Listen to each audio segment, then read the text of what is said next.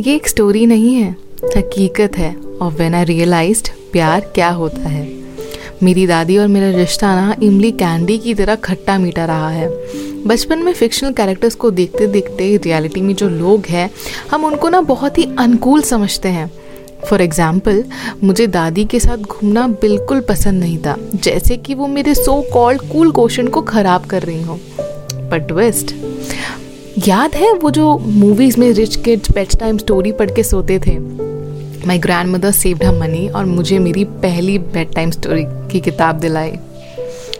मुझे उनको नापसंद करने की ना कुछ वजह भी थी। दादी कहती थी शॉर्ट्स मत पहनो, कोई नहीं पहनता तुम्हारे सिवा। मुझे अच्छा नहीं लगता था।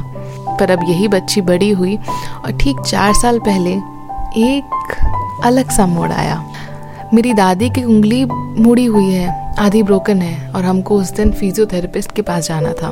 But I refuse because I had to meet the I was stating but जब उस दिन वो नहीं आया और दादी ने प्यार से मुझे कहा, कोई बात नहीं इट्स ओके okay. हम कल चलेंगे, आज नहीं गई तो क्या हुआ?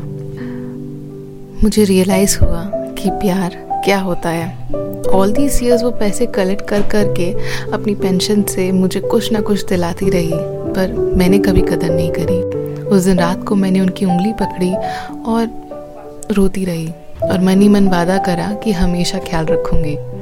अब हमारी दोस्ती हो गई है चार सालों से।